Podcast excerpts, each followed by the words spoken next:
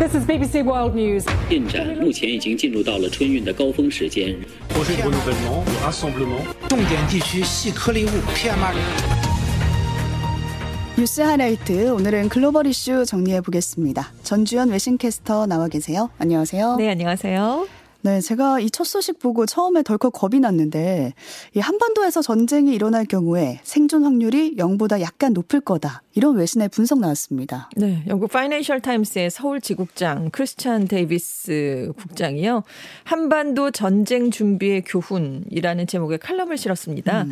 여기서 한반도에서 전쟁이 일어날 경우에 실제로 생존할 가능성이 0보다 약간 높다는 걸 알게 됐다. 이렇게 얘기를 한 건데요. 음. 그러니까 서방 외교관과 밥을 먹다가 가능한 한 무관심한 척 하면서 한반도에서 분쟁이 발생할 때 자국민들을 대피시키기 위해서 어떤 준비를 하느냐 이걸 물어봤다고 합니다. 네. 그랬더니 그 외교관이 걱정할 필요가 없다 이렇게 답을 했다는 건데요. 왜냐하면 남한과 북한의 각각 화력은 매우 크고 이에 비해서 남북 간의 거리는 매우 가까워서 만약에 전쟁이 시작되면 시작이 됐다는 걸 알기도 전에 다 끝날 거다 이렇게 오. 얘기를 했다는 그런 얘기입니다. 네.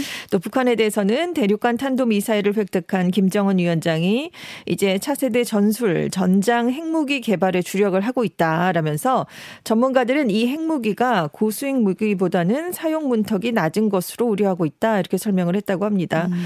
그래서 이 데이비스 지국장은 서울에서 일하는 외국인 직원들이 종종 본국 회사로부터 물 썩지 않는 음식, 현금, 횃불, 위성전화, 또 지하나 지하에서 최대 30일까지 생존할 수 있도록 도와줄 수 있는 다양한 물품들로 채운 배낭을 좀 집에 준비해라라는 권고를 받는다라고 얘기를 했습니다. 우리도 없는데요. 네. 네. 그런데도 외국인이든 한국인이든 간에 대다수의 사람이 한 번도 짐을 싸본 적은 없다 이렇게 얘기를 한 건데요. 네. 그러면서 평시 주요 공휴일에 서울을 빠져나가려는 사람들이라면 다 알 거다. 전시 상황 에서 서울을 빠져나갈 가능성은 거의 없을 것이다. 어. 서울 시민들이 할 수 있는 가장 좋은 일은 아마도 지하철역이나 지하 주차장 혹은 도시 곳곳에 있는 비상 대피소 중 하나에 숨는 것일 것이다. 이렇게 얘기를 했습니다. 네. 네, 네팔 포카라에서 추락한 여객기의 조종사가 착륙 직전에 활주로 변경을 시도했다 이렇게 밝혀졌습니다. 네, 네팔 민간 항공국의 니라올라 대변인이 얘기한 건데요. 사고기 조종사가 원래 배정된 활주로가 아닌 다른 곳에 착륙하기를 원했다라는 겁니다. 음. 그렇지만 사고 직전에 이 해당 여객기로부터 어떤 조난 호출도 받진 않았다. 조종사가 새로 지어진 국제공항에 착륙 허가를 받을 때까지 모든 것은 정상이었다라고 있다고 설명을 했습니다. 이 조종사가 원한 대체 공항은 아마도 국내 공항이지 않겠느냐 이런 가능성이 나오고 있는데요.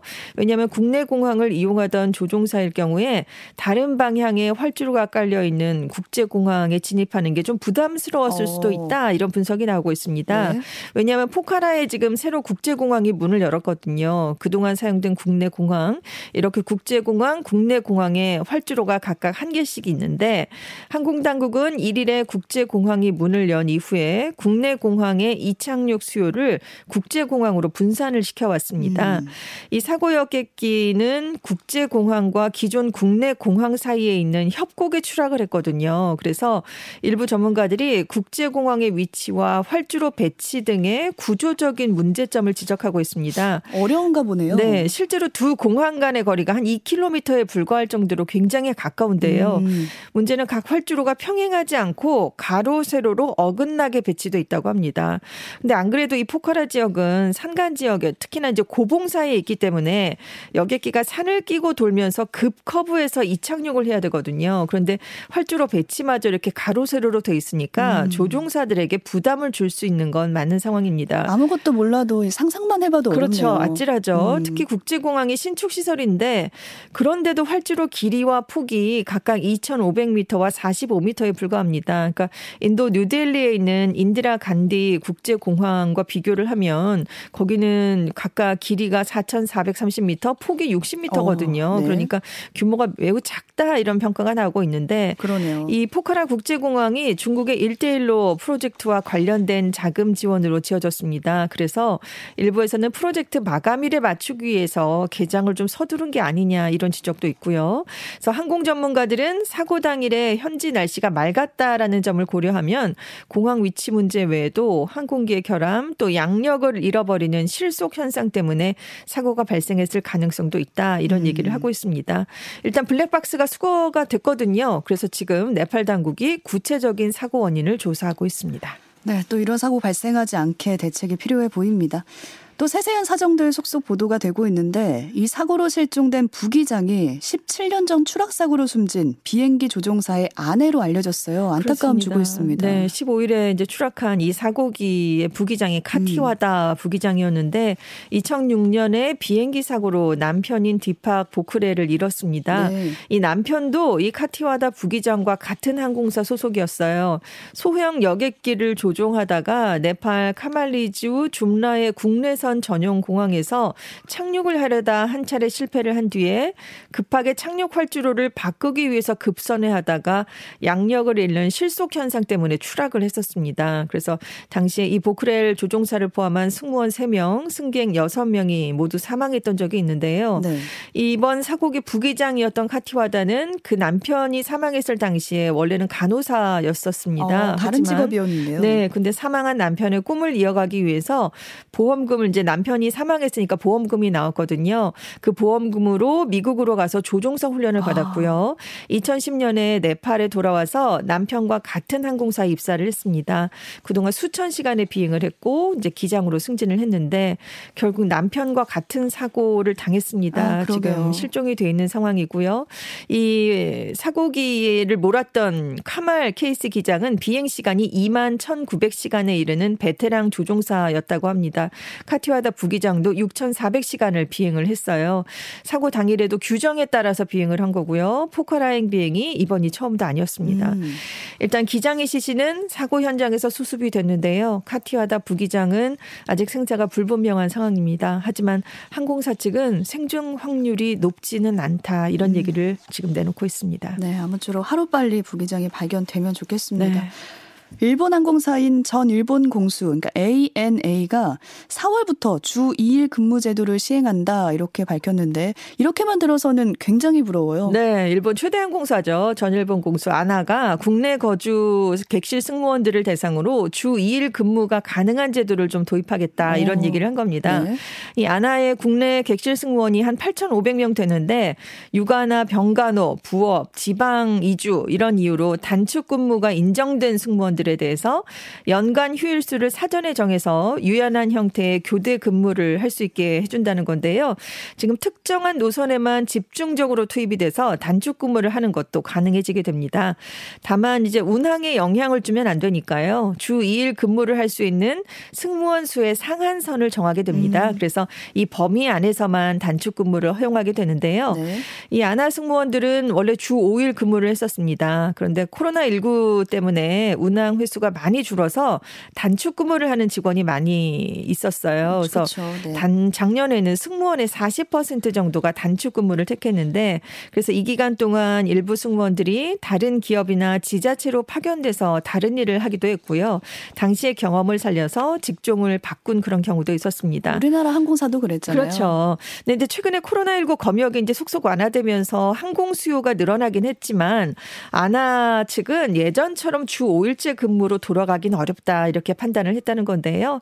앞서 일본 항공 잘도 작년 10월에 승무원을 대상으로 인사와 홍보 또 기내 면세품 선정 같은 지상 업무를 수행할 사람을 공모한 적이 있었습니다. 그래서 니혼 게이자의 신문은 일본 경제단체 연합회인 게이단렌이 노동자의 자기 개발을 위해서 주 4일 근무제와 장기 휴가를 독려하고 있다라면서 일본에서 이제 단축 근무 도입을 하는 움직임이 확산되고 있다라고 전했습니다. 네.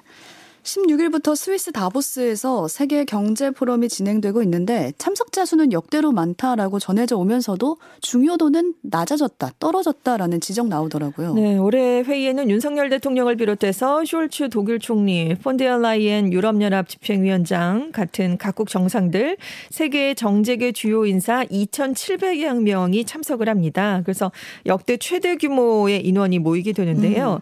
하지만 CNN은 우크라이나 전쟁과 세계 세계 경제 분열이 심화되면서 이 다보스 포럼의 중요성이 좀 떨어졌다. 점점 시대에 뒤떨어진 것처럼 보인다라고 지적을 내놨습니다. 이 다보스 포럼이 추구해 온 게 세계화였는데요. 음. 이 중요성 자체가 흔들린다. 이런 지적도 있습니다. 네. 파이낸셜 타임스는 현지화로의 새로운 변화가 일어나고 있어서 지난 반세기 동안 지배적이었던 세계화의 힘을 현지화가 대체하고 있다. 이렇게 주장하기도 했는데요.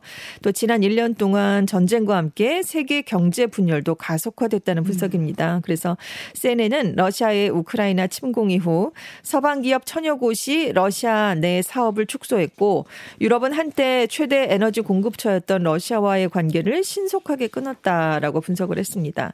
또 이외에도 중국의 대만 위협, 미국과 중국 간의 긴장 고조, 중국의 혹독했던 제로 코로나 정책, 그리고 이후에 그 제로 코로나의 빠른 철회에도 주변 국가가 유지하는 경계심 이런 것 들도 지금 세계 경제가 분열되는 요인으로 분석이 되고 있고요. 네. 또 이제 미국이 강한 좀 자국 을 자국 산업을 위한 전략을 취하는 것도 우려 요인으로 꼽히고 있습니다. 그러니까 대표적인 게 미국의 인플레이션 감축법인데 이게 동맹인 한국과 유럽 국가들을 불안하게 만들고 있다 이런 평가도 나오고 있고요. 네. 그래서 이제 다보스 포럼에 참석자는 많아졌지만 중요도가 떨어졌다라는 점이 이 빈자리에서 드러난다라는 얘기가 나오고 있습니다. 네, 이 지점이 좀 치명적인 것 같아요. 그렇죠. 왜냐하면 올해 회의에는 바이든 미국 대통령이나 시진핑 중국 국가주석, 막 마크롱 프랑스 대통령, 수낙 영국 총리 같은 주요 국가의 정상들이 다 불참을 하고 있기 때문입니다. 그래서 CNN은 다보스가 부자와 권력자들에게 필수적인 행사다라는 명성을 이어갈 수 있을지 의문이다라고 음. 지적했습니다. 네, 다보스 포럼에선 첫날부터 기후변화 문제가 이제 논의가 됐는데 포럼에 참석한 사람들이 기후변화 문제를 말할 자격이 있냐 이런 목소리 나왔더라고요. 네, 이 포럼에 참석한 학계와 시민단체 인사들이 자연과 조화를 주제로 첫날부터 토론을 벌였는데요. 이날 유럽 31개국의 문화부 장관들이 기후변화에 대한 대응을 하기 위해서 다보스 바우쿨투어 동맹이라는 걸 출범시켰습니다. 그러니까 청정 에너지 체제로의 전환을 약속한 일 일종의 연대라고 할 수가 있는데요. 하지만 다보스 포럼이 위선적이다라는 목소리가 나오고 있어요. 왜냐하면 음. 세계 오피니언 리더들이 이 다보스 포럼에 참석하기 위해서 짧은 거리를 이동할 때도 개인용 제트기를 타고 있기 때문입니다. 네. 지금 그린피스에 따르면 이번 다보스 포럼에는 1,040대의 개인용 제트기가 왔는데요. 이들이 배출한 이산화탄소가 9,700톤에 달하고 있습니다. 이 양이 어느 정도냐면 자동차 35만 대가 일주일 동안 내뿜는 수준이에요. 음. 그래서 작년이나 올해나 이 수치가 별로 변하지 않았다라는 게 그린피스의 지적입니다.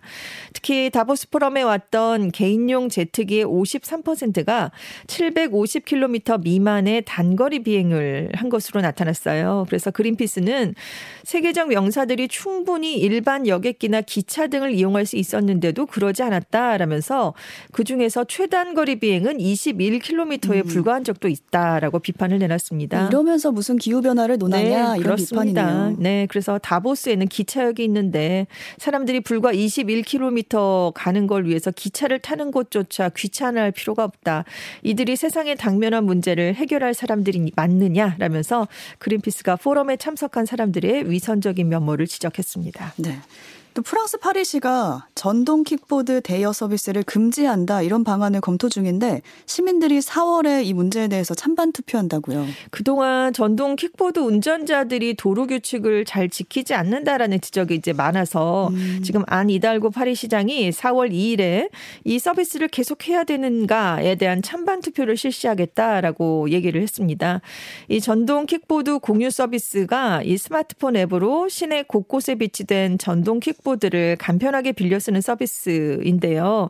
1 내지 2km 정도의 짧은 거리를 빠르게 오가는데 편하기 때문에 파리를 비롯한 대도시에서 인기를 끌고 있습니다. 우리나라도 있죠. 그렇죠. 네. 지금 파리에서는 세 곳의 스타트업 업체가 총 15,000대의 공유 전동 킥보드를 운영하고 있는데 파리 면적은 서울의 6분의 1 정도예요. 그리고 길도 좁기 때문에 음. 지금 공유 자전거와 함께 대표적인 근거리 교통수단으로 자리를 잡았습니다.